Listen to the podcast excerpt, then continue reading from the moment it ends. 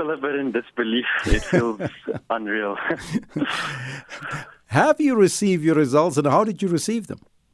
I received them last night by SMS, um, and I got all 14 my distinctions. Uh, So you didn't see them in the newspaper, right? Directly via SMS, you say. Yes.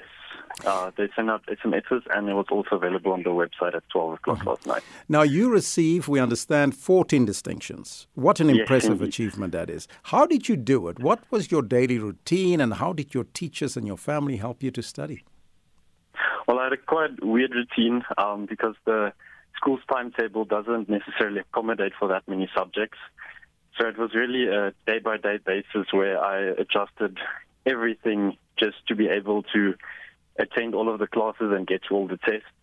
Um, but it was a lot of help from the teachers. They really accommodated me. Um, they extended some deadlines, always trying to help me just to cope with everything.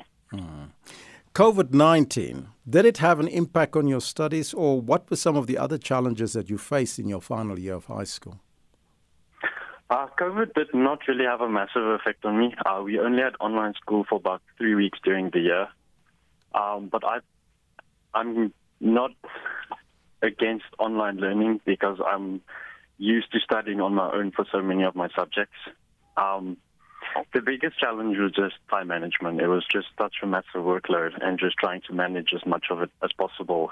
Hmm. Did you have, a, And then- did you have a, a schedule that you work according to, to, to time manage yourself? The only schedule that I really used was the assessment schedule. Just if I could keep up with that, everything else was fine.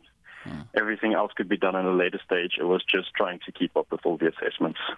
Now, with 14 distinctions, the higher education institutions must be lining up. Where will you be studying this year and, and what will you be studying?